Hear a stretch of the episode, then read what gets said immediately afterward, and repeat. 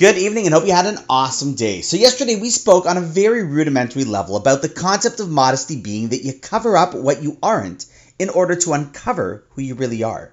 So, let's be honest. See, to develop a deep, rich personality and character, it takes a lot of effort and self control. You aren't born with great character, you work at it. But some people just don't think they have the inner strength and conviction to do that. So, very often, but not always, the emphasis to display the external is because there isn't much that's been cultivated internally that they want others to see. Let me give you an exaggerated example to show you how the dynamic might work.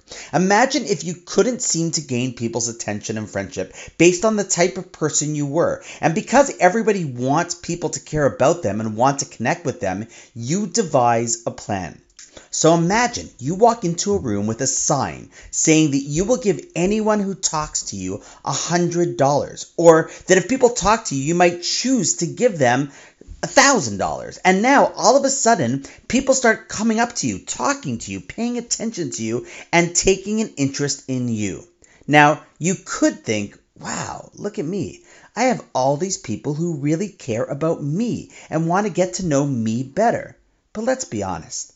The reality is that all they really see are the dollar signs, meaning it is your money that they're after more than you.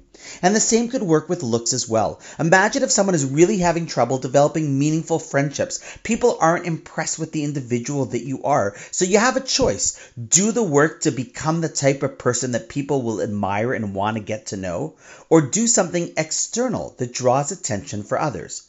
But once again, a person must be honest. Is it who they are that's attracting people, or simply what they're showing others externally, or what they look like?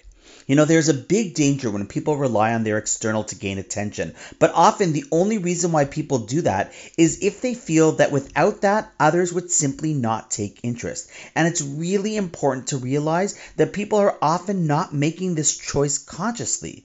They've been told by society that their confidence comes from the external and that they may really believe that, but dig deep enough and it's clear that those with real self confidence don't worry as much about the external.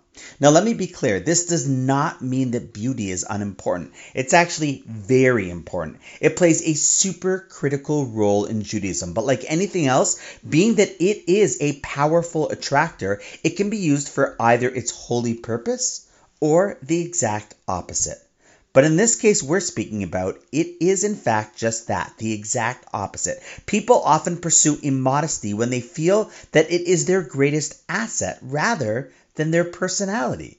But in Judaism, we believe that it should never be the case. Now, of course, from a marketing and consumer perspective, makeup is a lot easier to monetize and sell than character. So there is a billion dollar industry to sell you whatever you need to feel that you are who you want to be, when in fact, all you have to do is really just become it. And on that note, wishing you an awesome night, and I look forward to seeing you tomorrow.